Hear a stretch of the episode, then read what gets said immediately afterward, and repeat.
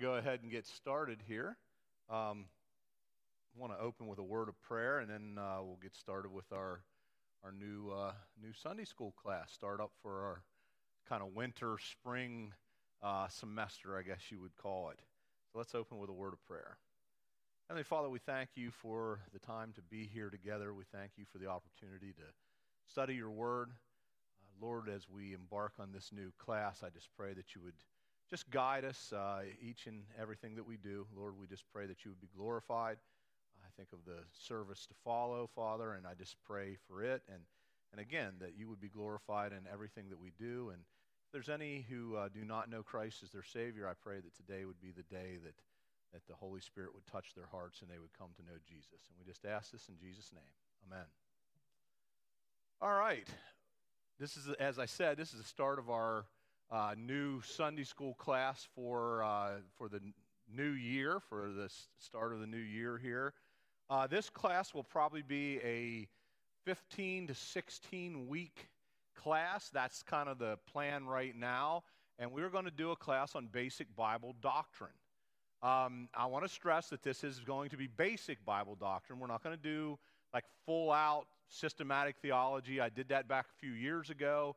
But that took the better part of a year to teach that class. And so uh, this is basically just going to be, uh, th- this is kind of a reminder. Uh, you know, as far as like why do the class now and, and why teach this class, well, I like to teach a class on, on doctrine every so many years. Just, I know a lot of people have heard it before, a lot of people are familiar with it, but it's always good to have a reminder. I like to have the reminder myself. It's good for me to study it. That way, it kind of always keeps it fresh in my mind. Um, it's also good because you always have people at very different stages of spiritual growth. You have people at any particular time that may not have studied this. You have people that are relatively new believers. Uh, you know, and, and this is good for, for grounding them in what we believe. You also have people that are from a variety of different faith backgrounds that, that come together. And, and so it's good for them to understand this is, you know, kind of what we believe as a church. It's also uh, an, an, appropriate time because we've just brought out the new Constitution uh, uh, along with the, this, its section on doctrine, on what we believe. So it's a good time, uh, you know, since we brought that out, we, you know, we can kind of go through this together. And at times we will use, uh, you know, that that you know document in order to kind of uh, just as you know kind of go along with what we were talking about in the class. Uh, so it just seemed like an appropriate time to teach it. Another thing about it is the study of theology is actually important. The study of Bible doctrine, it's, it's an important thing. Uh, unfortunately, we live in a, in a time, I think, in, in Christianity where it's often neglected. Uh, but the Bible is very clear that it's something we are supposed to teach. Uh, as I said, I think you know many churches never really touch on it, uh, but it is something that we are supposed to teach. I, I want to read, uh, you know, a couple passages actually from First and Second Timothy to kind of show you what I'm talking about. Now, Paul wrote these two letters to Timothy, who was his son in the faith.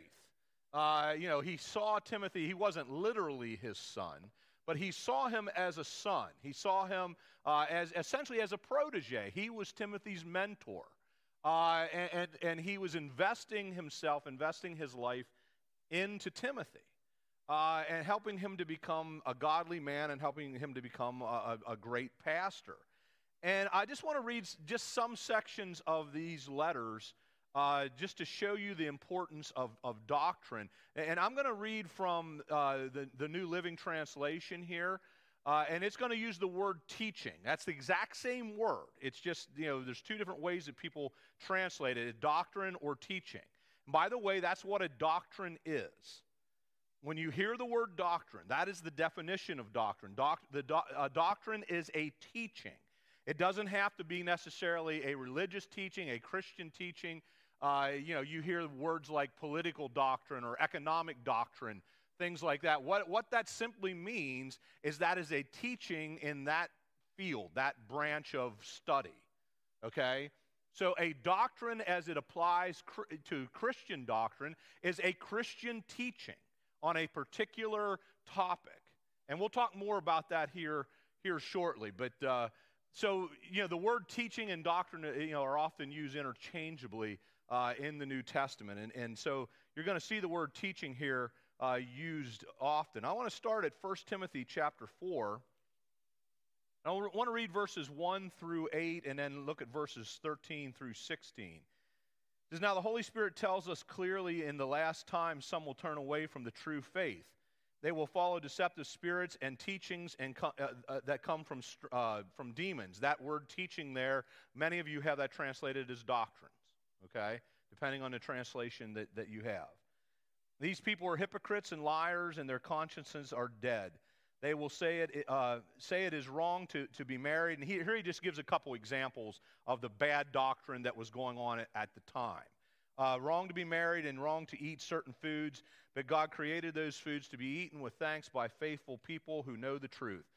Since everything God created is good, we should not reject any of it, but receive it with thanks, for we know it was made acceptable by the word of God and prayer. If you explain these things to the brothers and sisters. Now, Notice what he's saying here. He's talking to Timothy, and he's saying to Timothy, if you explain these things, these teachings, this doctrine, if you explain these things to the brothers and sisters, Timothy, you will be a worthy servant of, of Christ Jesus, one who is nourished by the message of faith and the good teaching, again, or good doctrine you have followed. Do not waste time arguing over godless ideas and old wives' tales. Instead, train yourself to be godly. Physical training is good, but training for godliness is much better, promising benefits in this life and in the life to come. And if you skip down to verses 13 through 16, he kind of picks up again on that, that theme of the passage. Until I get there, focus on the reading of scriptures to the church, encouraging them and teaching them. And again, that's that same, same idea. Do not neglect the spiritual gift you received through prophecy spoken over you when the elders of the church laid their hands on you. Give your complete attention to these matters. Throw yourself into your task so that everyone will see your progress. Keep a close watch on how you live and on your teaching, on your doctrine. Stay true to what is right for the sake of your own salvation and the salvation of those who hear you. If you jump over to 2 Timothy, and actually, there's more even in 1 Timothy, but I'm just picking some select, select passages. Jump over to 2 Timothy, his second letter to Timothy. And let's begin. I'm actually just going to skip the one passage I was going to look at. We'll edit a little bit here. We don't have the time to do that today. Look at, uh, at, at 2 Timothy chapter 3, verse 10. We'll start there. And I'm just going to read down through chapter 4, verse 5. But you, Timothy, certainly know what I teach and how I live and what my purpose in life is. You know my faith, my patience, my love, and my endurance. You know how much persecution and suffering I have endured. You know all about how I was persecuted in Antioch, Iconium, and Lystra. Uh, but the Lord rescued me from all, uh, from all of it. Yes, and everyone who wants to live a godly life in Christ Jesus will suffer persecution. But evil people and impostors will flourish. They will deceive others and will themselves be deceived. But you must remain faithful to the things which you have been taught. You know they are true, for you know you can trust those who taught you. You have been taught the Holy Scriptures from childhood, and they have given you wisdom to receive the salvation that comes by trusting in Christ Jesus. All Scripture is inspired by God and is useful to teach us what is true and to make us realize what is wrong in our lives. It corrects us when we are wrong and teaches us to do what is right. God u- uses it to prepare and equip his people to do every good thing. Now, I, I want you to just stop for a second and think about what he's saying here. God uses Scripture. God uses, as he was saying here, the things that he had been taught, and he uses Scripture in order to prepare us. It corrects us when we're wrong. It teaches us what to do, what, what is right. And God uses it to prepare and equip his people to do every good work.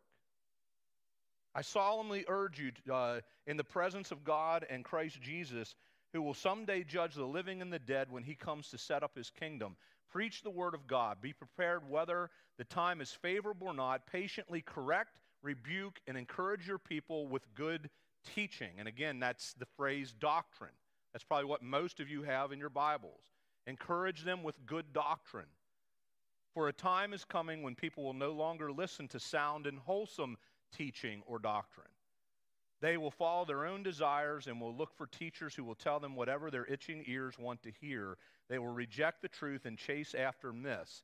But you should keep a clear mind in every situation.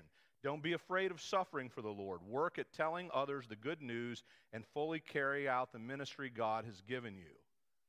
So we see in both letters that Paul wrote to his son in the faith, Timothy, Paul stresses the need for teaching doctrine, for teaching in a general sense, you know, for teaching God's word, but specifically he mentions doctrine in those two passages over and over again.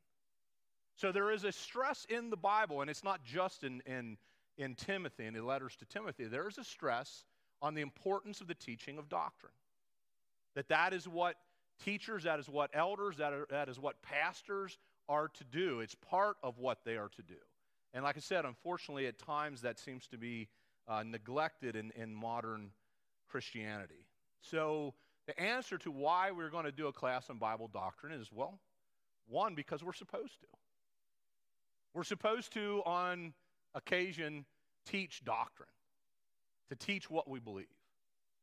It, it, keeps us grounded if we are seasoned in the faith, and if we are new in the faith, it gives us the grounding we need to be the people that, that God wants us to be.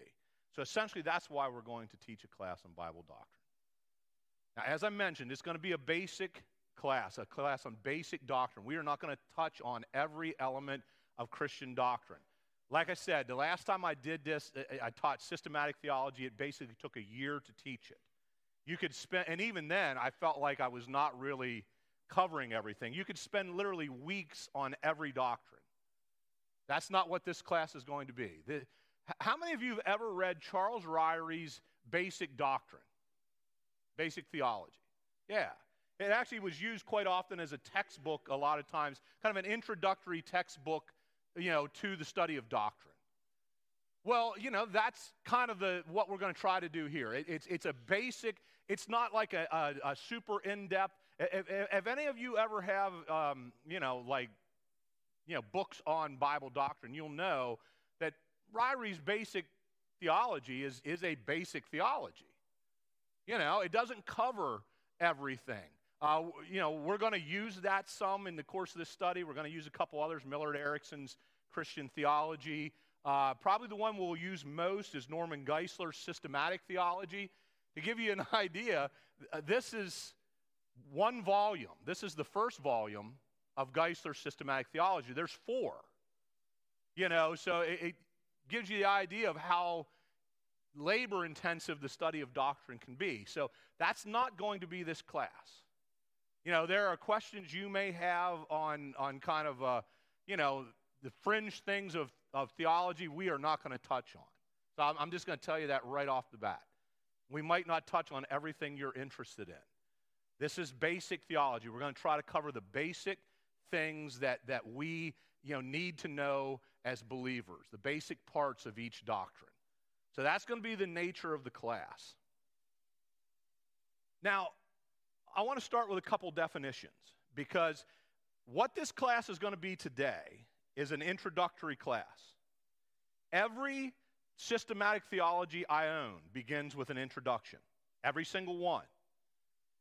A lot of times when we get those, people skip right over them. They, uh, you know, man, I, am not going to get involved in that mess. It's, it's, you know, you, they get slogged down by all the. It's basically philosophy. What are the preconditions that exist in order that we can do theology? What has to exist for us to, to talk about God? Well, that's what we're going to talk about today. Because you really can't do it unless you understand some of those things. You need to understand why this is even possible for us and what are some of the rules in trying to do this. So I apologize in advance. Today is going to be heavy on things like philosophy. Now, we're not going to, you know, this is not a class on philosophy. We're not going to break down all these things and go real deep into them, but I do want you to have the basis for the study of, of, of theology. So let's begin with some definitions. What is theology? Well, theology comes from, from the words theos, the Greek word theos, which is the word for God, and, and logos, which essentially means uh, to reason or to have discourse. Okay? Now, oftentimes you will hear people say it means the study of whenever you see ology. Well, they get that from the fact that the word means to reason or discourse. Because if you're going to reason about something, you have to think deeply about it. You know, if you're going to have a reasoned discourse, you have to have two people at least that have thought deeply about it, which is study. So it is correct to say that it is the study of God. Essentially, theology is the study of God. It, it, that applies not just to God, the, the, the triune God, but it also applies to the things of God. God's word, God's people, the acts of God, Ba- basically, you know, it's a study of the things, you know, of who God is and what God has done, what God has said. Okay, so it, it literally means the study of God, or better yet, it means a reasoned discourse, a reasoned discussion on God. You know, you can do theology by yourself, but it also implies you, you do theology with others. You have a discourse. You know, you, you, you talk about this with other people, which is essentially what we're going to do in this class. So, theology is the study of God. Um, I've just I've already talked about doctrine. Essentially, doctrine is a teaching. Uh, doctrine is the teaching uh, about these different elements about God. Uh, you know, there are, are a whole series of basic divisions in theology, and let me just kind of read th- uh, something to you about this from Geisler's systematic theology. This is from his introduction uh, to systematic theology. And he lists here the basic divisions of systematic theology. And I'll, I'll define systematic theology here in a, in a minute. Systematic theology is general, generally divided into the following categories. One, and, and you know, he's going to give you the big Latin name here, and, and I'll explain what that, that is here in a second a prolegomena, which basically, pro is before, it basically means, you know, before you speak. Uh, you know, the, these are the things you have to know before you can before you speak about this. Uh, and that's the introduction. Bibliology, which means the study of the Bible, theology proper, which is the study of God, anthropology, which is the study of human beings, hamartiology, which is the study of sin, soteriology, which is the study of salvation, Ecclesiology is the study of the church, and eschatology is the study of last things.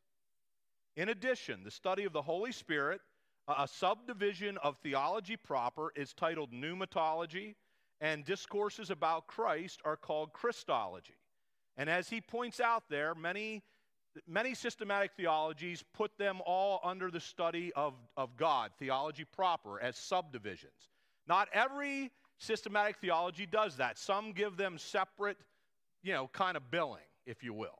So it, that has really nothing to do with other than how they want to organize their work, okay, how they want to organize their particular theology. Um, theological discussions about demons are, are, are designated demonology, about Satan are titled Satanology, and the study of angels is labeled angelology. Okay?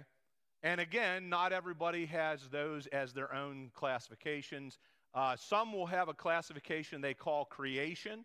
And when they're talking about creation, they are not generally talking about God creating the world. They're talking about the created beings. And they will put, you know, under that, they will have human beings, angels, demons, Satan. Okay, so again, it's all how the, the, each, each writer of theology wants to organize their work. Okay? Uh, so everyone is a little bit different, but they all basically deal with the same topics, just they organize them slightly different. So those are the different things that, that we're going to talk about in the course of this class. Now, each one of them is a doctrine. There is a teaching on Christ called Christology. there's a teaching on the church called ecclesiology. Okay, you guys get the idea? Systematic theology or theology is the study of the whole thing together under kind of one umbrella, but then as you separate each one, that is a doctrine. You're talking about the teaching on that particular thing. That's the easiest way, at least for me, to you know understand what is theology and what is doctrine and how they differ. Doctrine is the parts of theology. All right? Hopefully that, that helps you to, to understand what we're, we're talking about here. Now let's define a few more words. One, biblical theology. And, and, and you're going to hear as, as people talk about theology, and as we go probably through the, you'll probably hear this as we go through the course of this class, you're going to hear, you know, me mention biblical theology, historical theology, systematic theology, evangelical theology. Okay? So, what do those terms mean? Let, you know, let, us begin by understanding what they mean. Well, biblical theology is essentially the, the Bible's basis for theology. Theology comes from the Bible. In order to be good theology, it has to come from the Bible. It has to come what God's word says. You know, and so the, the, the actual the parts of the Bible that we look at and we say, okay, that seems to teach this particular truth. When we are doing that, we are doing what is called biblical theology. We're reading the Bible and saying, hey, that seems to be teaching this about God, or it seems to be teaching this about human beings, it seems to be teaching this about the end times, whatever it may be. You're doing biblical theology. Okay? Historical theology is the, the study of what the great theologians in the history of the church have said on these topics. Okay? You know, what, you know, and, you hear this, man, you hear this a lot in Protestant world that we live in of people like John Calvin and Martin Luther and, and Jacob Arminius, depending on what side of that Calvin Arminian debate you come on. So you hear people quoting those, those people and saying, well, this is what they taught. You know, in the Catholic world, you're going to hear people like Thomas Aquinas and Anselm of Canterbury and St. Augustine. And actually, you'll even hear Aquinas and Augustine quite a lot in, you know, in Protestant theology. Actually, almost all, you know, all, almost every theologian or apologist that I've encountered that's spoke, spoken on this topic seems to absolutely love Thomas Aquinas. They generally consider Aquinas as the greatest theologian in the history of the church, at least until you get to the Apostle Paul. Uh, you know, and so there's a lot of blending that takes place. But you can also go back even much further into the patristics, the, the early church fathers, and, and what many of them said about, about theology. Now, why is any of that important? Well, for a couple reasons. Let me just enumerate a couple things here. One, there are no lone rangers when it comes to Christianity. That's important for us to understand. You, you know, I read one time uh, uh, uh, one of the, the great uh, Christian historians of modern times. Uh, you know, he, he, he wrote a, a uh, I was reading one of his, his books on, on Christian history, and, and he you know, mentioned at the beginning of the book that one of his students had placed a, a cartoon, a comic, on his door one day and it was of a little girl who was asked to write a, uh, an essay on Christian history. And the essay went like this My pastor was born on such and such a year. That's where Christian history began and ended with her. It began right where she was at. Well, you know, isn't that the way a lot of us are? All we really know of, of the Christian experience is that it's right now with us. And we think that somehow it began with us. And the teachings of the Christian church go no deeper than with us. That's not biblical. And unfortunately, that's where it will stay for a lot of people. You know, we'll latch on to one particular person or a couple particular people, and what they say will tell us everything we think we need to know about theology, and we won't go any deeper than that. I was talking to a friend of mine one time, uh, you know, who's you know, very old now, does not go to this, this church, but someone who, who went here many years ago. And I, I was at his house, and he uh, showed me his collection. Uh, you know, he, he, he did a lot of teaching. Uh, and he, he, took me down into the basement and he showed me kind of what he uses the basics for his teaching. And everything was like an entire collection of this one guy. Just one guy. And I realized right there why he and I didn't always see eye to, to eye on, you know, on teaching. Um, and I was looking at that, and, and, you know, you're looking for something to say, and I was like, well, you know, boy, you have quite a collection. He said, yeah, I started that. I picked up a bunch of those at a yard sale. And I really liked them, and so I just collected like all of them. And, and so his understanding of theology basically was because he got a good deal at a yard sale that's what began his, you know, and it never got beyond that. Now, it's okay if it begins that way, but if you, you know, as long as you go somewhere else. But he thought everything that that guy said was absolutely true. And I mean, he would argue with anybody over some, some of those things. But it was, you know, was all, if he'd have found Aquinas at a yard sale, he'd probably been, you know, a Thomist. So, it, you know, I, I just point that out to point out how silly we can be sometimes. You know, look at other sources, read them, try to discover what is out there, then make up your mind who makes the best arguments. None of us are lone rangers. You know, you need more than just what we give you here. You guys have heard me say this many times, and you'll hear me say it you know, until I die. Do not ever take whatever I say to you and think, boy, that is the truth and I'm going to stand by that no matter what. Don't ever do that. Look, I, I, I, promise you, I will never try to lead you astray. But I also will promise you, I will be wrong about things. I, I, I mean, I'm a human being and I know that. I have caught myself times and had to come back to a class and say, hey, a couple weeks ago I said this, and now I've read some other things, and I think I was wrong. I apologize. That's just going to happen. We're, we're, we're, human beings. And, and you have to come at theology, you have to come at the whole Christian life, especially theology, with a pretty good dose of humility. If you don't, you're going to run into trouble sooner or later.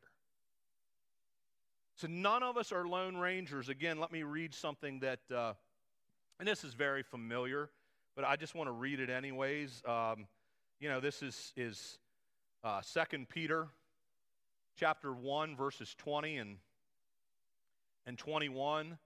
Above all, you must realize that no prophecy in Scripture ever came from the prophet's own understanding. And, and, and some of you uh, may have, or, or is a matter of one's own interpretation. Scholars kind of disagree over exactly how that should be translated, but either way you look at it, whether it's the person that's writing it or whether it's the person that's reading it, you don't just get to pick what you want based on yourself. That's what it's saying. You know, eh, no, no, uh, no, uh, those prophets were moved by the Holy Spirit and they spoke from God. You, you know, it, it, we don't just get to make up what we want. Unfortunately, a lot of times we navigate to the things that we like. We'll find somebody that will tell us what we want to hear or what will back up our already conceived notion. And then we'll just latch on to that. And, and, and every time we discuss it with someone, well, so and so said this. Look, it's great to have heroes in the faith. I do. Uh, the late Norman Geisler was one of them. I've learned so much from his writings. However, I don't agree with him on everything. There's things I've re- I read that I'm like, nah, I just don't think that's right. I, I don't think that's, you know, really the, the sound way to look at that. I've never met anyone who I agreed with on everything. And that's okay. It's never caused us not to be friends or you know, to, to have any issue. Really good, godly people can disagree on theological things. You have to understand that going in. You will probably not agree with everything I say over the course of this class, and you know, that's perfectly fine. As long as it's not like the major things of who Jesus is and who, you know, who God is and how we get salvation, you know, I mean, there are the basic things that we must be in agreement on, or we cannot, like, you know, do church together. But beyond those basic things, we can disagree. You know, it's okay. It's okay. You know, we have what we teach here as a church, but we try to even say in that, like, look, on, on the basics, we want to all be together. But on the peripheral things, we can have disagreement. Now, this is what we teach, this is what we believe. If you're not quite there with us, that's okay. You can still fellowship with us. We can be in the same church together, we can do ministry together. We, can, we are brothers and sisters in Christ. Okay? It, it, it's okay. But none of us gets to just make it up on our own. The reason that is so important is because interpretation is hard. It, biblical interpretation is a difficult thing. You realize that almost all the letters of the New Testament are, at some point or another, Paul is basically correcting some sort of false teaching, some kind of uh, misshapen idea within that particular church. Almost every letter he wrote. Now, they were the ones who understood the lang- language, understood the culture, and had the apostles right there with them. The ones who Christ had, had taught these things. The Bible tells us that the church is built on the foundation of the prophets and the apostles. They gave us God's word and they laid down how to understand it. And yet, Paul had to correct churches every letter he wrote. Now, if they made mistakes, don't you think we're going to? 2,000 years removed from the context, from the culture and the language, absolutely we're going to make mistakes. So it is okay to disagree at times because interpretation is hard. You know, it, it's difficult. And sometimes we get to a point, I mean, man, you guys have heard me say it how many times? Uh, man, we, we, we just did, we spent last year, well, not the year, two years ago and last year, we spent two years doing the study of Revelation and, and, and of end times prophecy. How many times you guys hear me saying that? Look, here are the different positions that people take. I don't know. I, you know, I felt like I said it every week. I got tired of saying it, but it was true. It's like, look, here's three or four ways that people through history have interpreted this, and I've read all of those. And I understand what they're saying, but I got to tell you, I just don't know. You know, it's okay to say that. it's okay. You know, we don't have to understand it all. We can't possibly understand it all. do your best, though. Do your best. Read those things. Try to understand it. And then just be honest enough if you get to the end of it and you say, well, hey, I, I don't know which one's the best. I kind of think this one might have the best argument, so that's the one I'm going to latch on to. But I'm not going to get in a big fight over the other ones because I, I, you know, it's, it's pretty close. That's okay. And kind of the last thing I want to mention as far as why it's important to study historical theology is because truth is timeless. Uh, you know, it, it, it's important to understand what the early believers in the church believed, the ones that were closest to the events. It's important to understand what they believe. It doesn't mean they're always right. Theology has progressed as time has gone. There's no doubt. People, every theologian I've ever known has talked about that. You know, at certain times in church history, you, you tend to focus on what is big in Christianity at that time. So early on, there were great debates. There was a lot of heresy over who God was, who Christ was, who the Holy Spirit was. What exactly is the Bible? You know, there were big debates over those things. How, do you define the Trinity? How do you even verbalize the Trinity? Those were huge debates in the early church. And so a lot of the theological writing of the early church fathers tends to centralize on those things. Then, as time went on, what the church is became much more of a debate. And the debate centralized on that. The last one that kind of came into focus was end times. That doesn't mean the early you know, Christians didn't write about end times. They did, but they didn't tend to write a whole lot on it, and they didn't get real detailed. But then as time went on, people started focusing more on, wow, how long is it going to be until Christ comes? I'll bet he's going to be coming sometime soon. You know, look at the things in the world. I mean, the same things we say all the time. And all of a sudden, you have a concentration on end time studies. So that's always been the history of the church. That's, that's kind of the way it has worked. But it's good to know what the early Christians believed. Even if we don't necessarily always agree, it's good to have that perspective.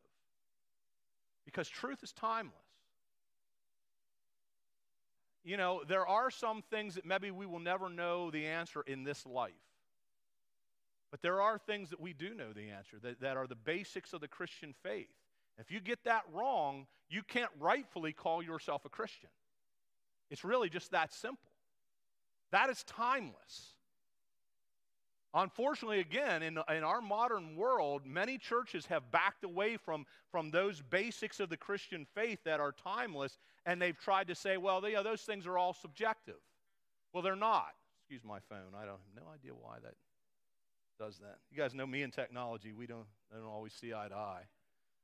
Um, you know, we've seen a, a, backing away from the basics of the faith in a lot of you know denominations uh, who've tried to argue, well, these things are all subjective. It's what you want them to be, uh, and and that's just not true. You know, things are truth is timeless. You got to understand. Like I might like the color blue. You might like the color red. I might say, hey, blue's the best color. That is subjective. That's subjective to my likes and dislikes. That's what being subjective means. When something is objective, that means it's based on facts. Okay? You can't say a circle looks like a triangle because we all understand circleness and triangulus, whatever you want to call it. We all get the concept. It's universal, it's a truth. So you can't, you know, you, you can't mess with the things that are objectively true. Okay? There's a difference between what is objective and what is subjective. Now, what is systematic theology? Again, let me read a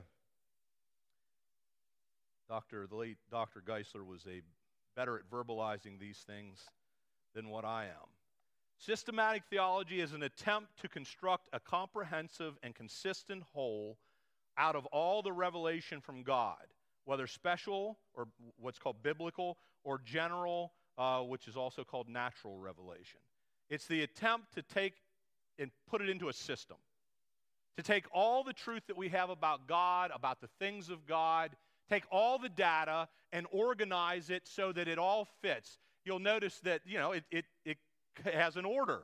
One doctrine kind of leads into another doctrine, leads into another doctrine. It's the idea of putting it into a system. Now, some people don't like systematic theology because they think it's too, you know, confined, too much of a system. They just, you know, they want to do biblical theology. Let's just talk about what the Bible has to say about these things. I think honestly that misses the boat a little bit because you can't do systematic theology without biblical theology. They, they, they go together. It's just well, you know, whether you try to organize them or not. And that's essentially what systematic theology is. It's the attempt to, as he said, to make a comprehensive whole out of all the data. Let's bring it all together into kind of one, you know, system so we can understand it and talk about it better. All right? So it's largely going to be systematic theology that we are going to talk about here. But we will talk about the biblical basis for it, biblical theology. And we will talk about, in many times, the historical basis for it, the you know, historical theology. That's one of the great things I love about Geisler's theology. That's why it's my favorite. Because he'll deal with the issue and then he'll go back through and this is what, you know, people said from the early church and this is what people said from Catholic theology and this is what people said from Reformation theology. This is what people have said in modern theology. This is kind of, he goes through like an entire, spend page after page after page fleshing out how others have seen this same thing all throughout the history of the church. So he, he, you know, he deals with both, which I think is, is important.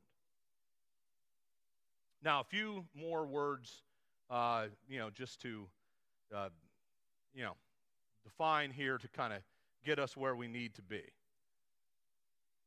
Evangelical and evangelical theology. What do we mean when we say that? Says evangelical theology is defined here as a discourse about God that maintain, maintains that there are certain essential Christian beliefs. To be an evangelical is to hold to those certain essential Christian beliefs. Now, different evangelicals kind of differ over what exactly those beliefs are. Uh, they all kind of agree on a certain core. Some will add a few here and there, but they basically agree on a certain core. He, let, let me continue on. He says, These include, but are not necessarily limited to, the infallibility and inerrancy of the Bible alone, the triunity of God, the virgin birth of Christ, the deity of Christ, the all sufficiency of Christ's atoning sacrifice for sin, the physical and miraculous resurrection of Christ, the necessity of salvation by faith alone through God's grace alone, based on the work of Christ alone, the physical bodily resurrect or, or return of Christ to the earth, the eternal conscious bliss of the saved, and the eternal conscious punishment of the unsaved. So basically, he's saying those are kind of like central issues that are key to, to Christianity. Okay? He's not necessarily arguing you have to understand all those things, have perfect understanding of it to be saved. You know, kids get saved all the time. They, they don't understand the virgin birth. It's okay. They, you know, you can get saved without that. But what he's saying is you can't be evangelical without that. You know, you, you, you can't hold to the core of the Christian faith without that. And that's what being an evangelical is it's, it's to, to believe that there's a certain core to the Christian faith that you must hold to in order to, to, to hold fast to, to, to, the, the, to the Christian faith. Okay? So if we speak about evangelical theology, we are talking about those things that are within that, that kind of core. Orthodoxy. This one gets confusing for people. Orthodoxy essentially means conforming to what is generally accepted as true or right. That is the textbook, you know, dictionary definition of orthodoxy. What's it mean to be orthodox? Um, where it gets tricky is there's a church that is called the Orthodox Church. Let's think of it as a denomination. There is a denomination called Eastern Orthodoxy. It Could be Greek Orthodoxy, Russian Orthodoxy, you know, it, the different ones from different countries. But if you lump them all together, it's kind of the eastern side of Christianity. Okay? And it's ancient. I mean, ancient. At one point, you know, the early church, the first church, Jerusalem, would have been considered a part of the, the, the Orthodox world. Okay? So Eastern Christianity, uh, you know, often calls itself orthodoxy. That's where it gets kind of, you know, confusing. So most of the time, if I use the term, I will be talking about simply what conforms to what is generally accepted as true. What is orthodox, not what is the orthodox faith or denomination. If I use that term, if I am talking about the Eastern Orthodox, I will say, I'm talking about the Eastern Orthodox. I'm talking about, you know, what they believe. Okay, I will try to differentiate for you. But if I use the term orthodoxy or orthodox, I simply mean this is what conforms to what is generally accepted. This is what Christians have kind of believed has been true, the core of our faith, going the whole way back to the beginning. So that's, you know, and I probably will use that term from time to time. All right. Um, let's, let's move on. Let's talk briefly now about some of the preconditions uh, for doing theology. Uh, I think I've kind of probably, you know, defined about everything we need to define today. If there are things, actually, let me throw in two more things real quickly, because we may touch on this. Um, many times throughout church history, there have been people who have defended the Christian faith against its detractors. Okay? And that's an important thing. In fact, most of those people are theologians. Uh, they are writing theology, doing theology, but they're also defending the church against the people who try to oppose it or, or, or to cause schism within it. Uh, in fact, Dr. Geisler, that's one of the things he was particularly known for. Um, we tend to, to, to call that field apologetics. And, and many people considered him, I've, I've heard him use the phrase, the Michael Jordan of, of Christian apologetics. I don't know if he would accept that, but that is what many people uh, considered him. He and, and William Lane Craig and a few others, they have literally debated atheists and agnostics and, and skeptics all over the world. Literally gone all over the world to co- into the heart of college campuses and debated the, the greatest atheists in the world. You know, and that's what we mean by apologist. Apology, we tend to use apology in modern language to mean to, to say I'm sorry for something. That is not what it means. It means to defend. You are defending something. Uh, you know, a, a defense attorney is an apologist. He is defending you. He is making an apology for you when he's defending you. That's, that's how the term was is supposed to be used, how it was used for years, and it's kind of become something else in modern language. So when I say an apologist, I'm not talking about somebody who's out there saying, Oh, I'm sorry, I'm a Christian. That's not what they're doing at all. In fact, you couldn't get any further from that. What they are saying is, I am happy I'm a Christian. It is the right thing to be a Christian, and let me tell you why it's the right thing. Okay? That's what an apologist is. Strictly speaking, you know, an apologist uh, is, is someone who is defending the church from outside influences. Apologetics is defending the church from outside skeptics, agnostics, atheists, skeptics that, that try to argue that Christianity is, is completely wrong.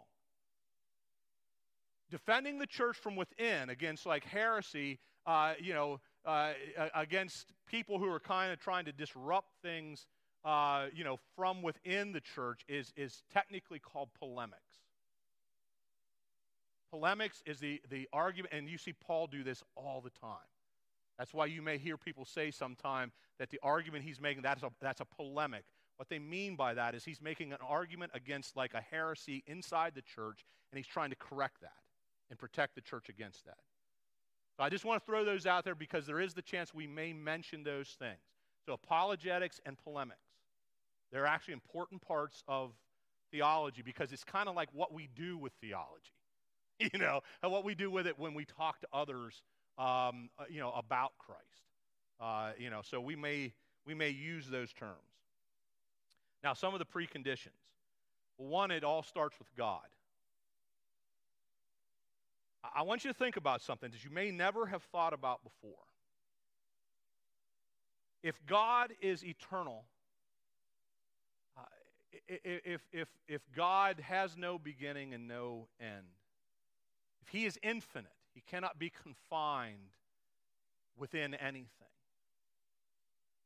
If God is omniscient, has all knowledge, if God is all powerful, can do all things that do not basically contradict his own character. You know, if, if, if God is omnipresent, you know, isn't confined to being one place at a time, where like we are. Think of it this way: God, it's like if God is looking, God is standing above a map, looking at the map, and we are pieces on the map. God's all present. We are present in one spot. That may help you grasp omnipresence a little. If God is all those things, how could we ever know Him? How could we ever talk about him? In the world of theology, that is one of the, the, the most debated parts of theology. In the world of, of apologetics, it is one of the most argued parts of apologetics. Because some outside philosophers, atheists, or agnostics have made the argument you can't speak about God. Anything you say about him will be sheer nonsense. Because if he is who he says you say he is, how could you ever know him? How could you ever speak anything that makes any sense about him? He's transcendent. You're not. And it's a legitimate discussion. Well, you know the reason we can? Is because God wanted to communicate. And thank God for that. The only way we can know God is not because we can figure him out somehow, because we're so smart. The only way we can know God, understand anything about God, have a reasoned discourse about God is because God has made himself known. God wanted to be known. So he made it, he made the conditions exist so he could be known. It all starts there. If that does not exist, we cannot do theology. Again, let me read something from Dr. Geisler here. The existence of a theistic God is the foundation of Christian theology. If the God of traditional Christian theism does not exist, then logically evangelical theology crumbles. Attempting to, attempting to construct a systematic evangelical theology without the superstructure of traditional theism is like trying to put together a house without a frame. Theism is the metaphysical condition for, for evangelical theology.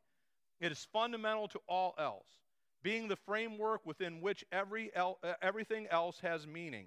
It makes no sense to speak about the Bible being the Word of God unless there is a God. It likewise, it is meaningless to talk about Christ as the Son of God unless there is a God who can have a Son. And miracles as special acts of God are not possible unless there is a God who can perform these special acts. In fact, everything in evangelical theology is based on this metaphysical foundation of theism. It all starts there. It's interesting because the Bible just assumes the existence of God. It doesn't give arguments for the existence of God. We will probably talk about some of those things when we get into the doctrine of God. What are some of the reasons we believe that there is a God? We'll, touch on some of that, but again, that is not necessarily the point of this class. It's, it's more to talk about what the Bible says about God. But we will touch on some of it because, as he said here, it, is fundamental. If, if God doesn't exist, then none of this exists. You can't have this conversation. We'll talk more about language here in a, in a minute. Now, let me just talk about metaphysics. Metaphysics is the study of being or reality. It means essentially beyond physical. That's, that's simply what metaphysics means beyond physical beyond the physical world. Physics is the study of the physical world. Metaphysics is what is beyond that. That's basically the difference. And it's the study of what it means to be. What's it, what's it mean to be a, a, a human being? What's it mean to be a, what is personhood? And what's it mean that there is a God, something out there beyond this? That's, that's what we call metaphysics. So don't let that big phrase, you know, that you saw him throw in there, don't, don't let that bother you. That's simply a study of what is beyond the physical universe. What's it mean uh, to be, uh, or what is, what is reality? Now, some other important things. Um, well, let me, let me just um, read some things he touched on there so that we understand this going in. There are competing worldviews on kind of the existence of things. Let, let, me, let me read this. This is a, a longer stretch, but I think it's important that we all understand this because you touch on these elements in theology at times. And, and, and, and we can make big errors if we do not understand these things correctly. There are seven major worldviews, and each one is different from the other. With one exception, pantheism and polytheism, no one can consistently believe in more than one worldview because the central premises of each are opposed by those of the others. Logically, only one worldview can be true, the others must be false. The seven major worldviews are as follows theism, atheism, pantheism, panentheism, deism, finite godism, and polytheism.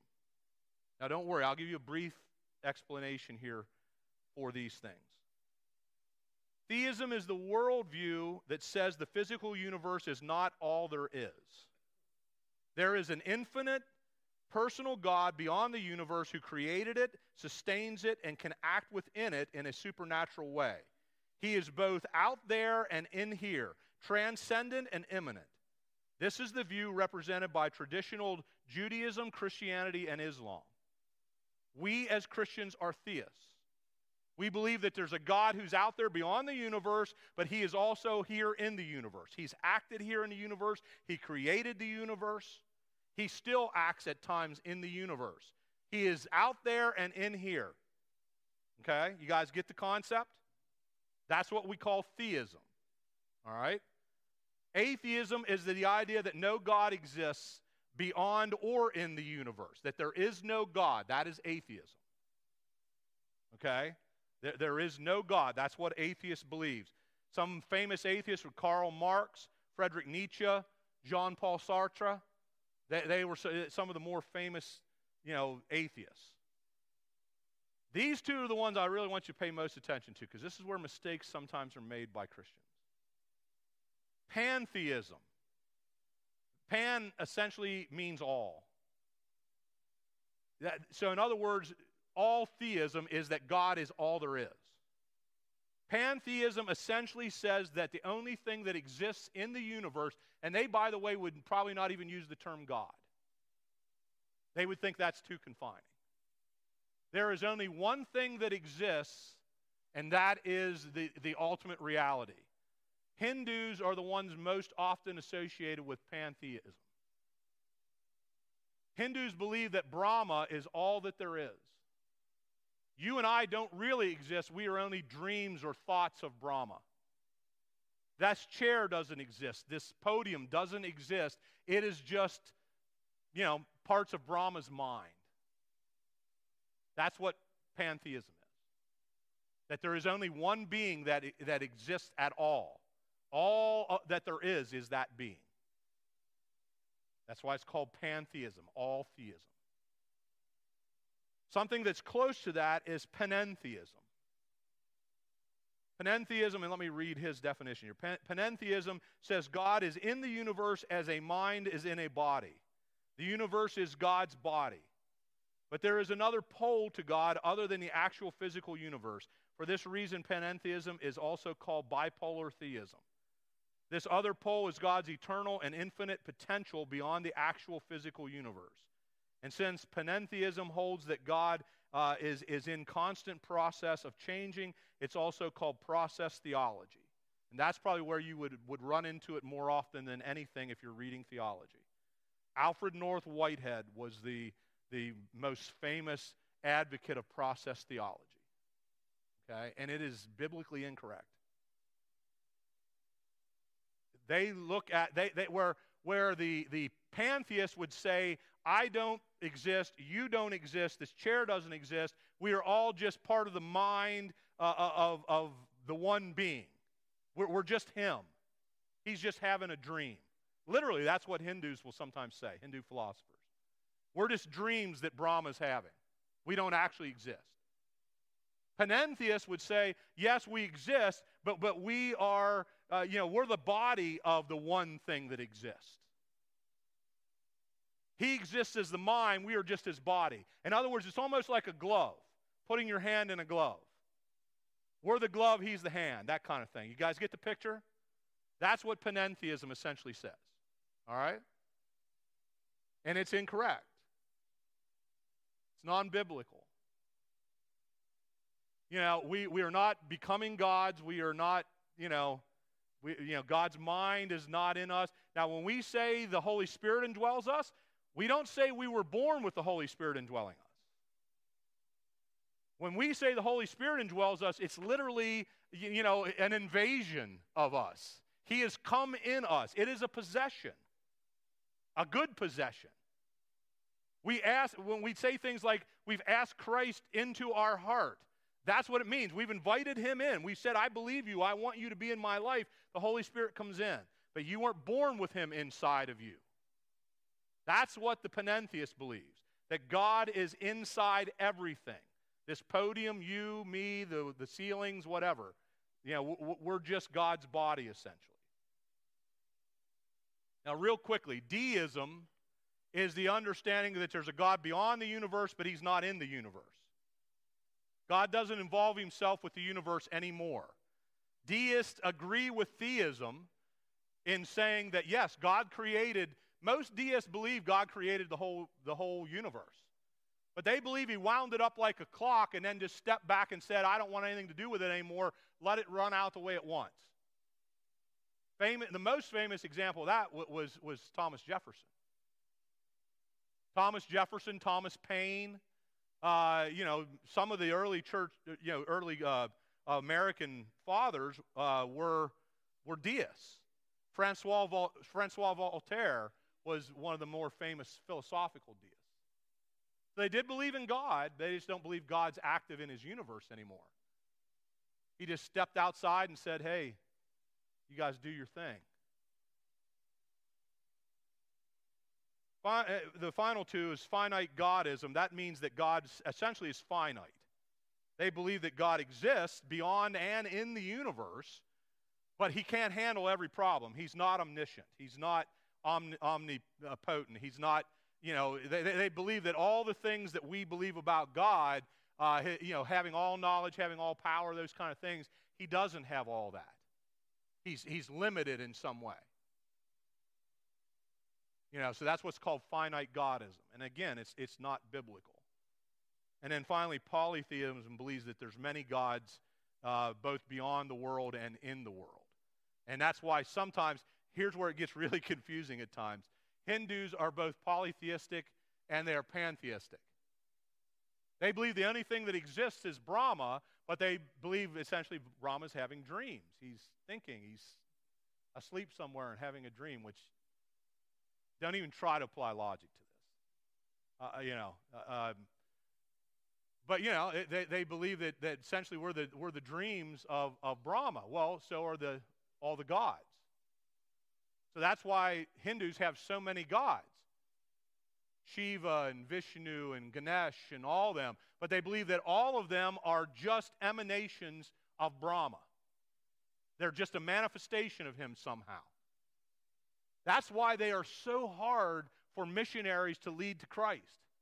Because if you start talking to them about Jesus, they go, oh, boy, that Jesus, he sounds great. Yep, he's one of the gods. But he's just really a manifestation of Brahma. So it's very hard to kind of break that mindset and get them to understand no, there is only one God. He is beyond the universe, but he's also here in the universe, but he is not all there is. We are real. He created real human beings real rocks, real trees that are, you know, exist independent of him because he made them. So that, these things are, are I, I realize this is, there's a lot of heavy slog in here this morning. I apologize. But you have to understand these things because we make some of our greatest theological mistakes when it comes to these issues you know, you'll hear Christians sometimes, or you'll read it in a book, and, and they'll start talking about God in a way that all of a sudden starts touching on pantheism or, or, or polytheism or something like that, and you're like, woo. Now, you, you know, you have to have some grace. You understand most of the time they didn't mean that. You know, and so you go on, you read a little bit more, and, and you know, most of the time it was just a slip of the tongue or a way that they, they were misarticulated. But you may read a little bit more and they keep doing it, and you realize that, oh, this is a problem. You know, they're false teachers. So that's why you have to understand these things, you know, to, to, to move on. I just want to quickly mention a couple things. We're not going to like get into the deep meaning of them, but some other things that are preconditions for doing theology. Miracles. God is a miraculous supernatural God. We spent the last class ta- that we did talking about that. You know, miracles are essential to, to, to doing theology. Um, revelation, that God has revealed himself. He's revealed himself, you know, through the Bible and through Jesus Christ in what we call special revelation. He's also revealed himself in what we call general or natural revelation in the world around us. Okay? So that's revelation. Logic and reason are necessary for doing theology. You have to understand how to think and how to, to, to reason properly in order to do theology. If you don't, you can't do theology. Language. Let me just throw in these last two. Language is essential. We, we could not talk about God if God had not given us the gift of language. You ever think how great the gift of language is? You guys have heard me say many times how much I love poetry, or I love like a perfectly written song. You know why I love that so much? Because it's, God has given us the ability to think things and feel things and then some people have that like ability to then take the things they think and feel and put it into words in such a way that it really makes you understand what they are thinking and feeling. I mean, to me, there is not many things in the world that are more wonderful than that. And you know the only reason that exists? Because God made it exist. And you can't do any of this without that. And the final thing is interpretation. You have to know how to interpret God's word. And we'll touch on all these things as we go further on in this study. But I just wanted to lay down the, the groundwork for what this study is going to be and the things we're going to touch on. Okay? Everybody with me? I hope I didn't like, you know, you're not sitting back there like, oh my gosh. Trust me, not every week is going to be filled with like all kinds of, uh, of philosophy. Uh, but we did need to talk about some of these things to start. Next week, doctrine of the Bible. We're going to begin with the Bible because the way we find out who God is is through the Bible. So we're going to begin with understanding what the doctrine of the Bible is. All right, so that'll be next week. You guys are dismissed. We're past time.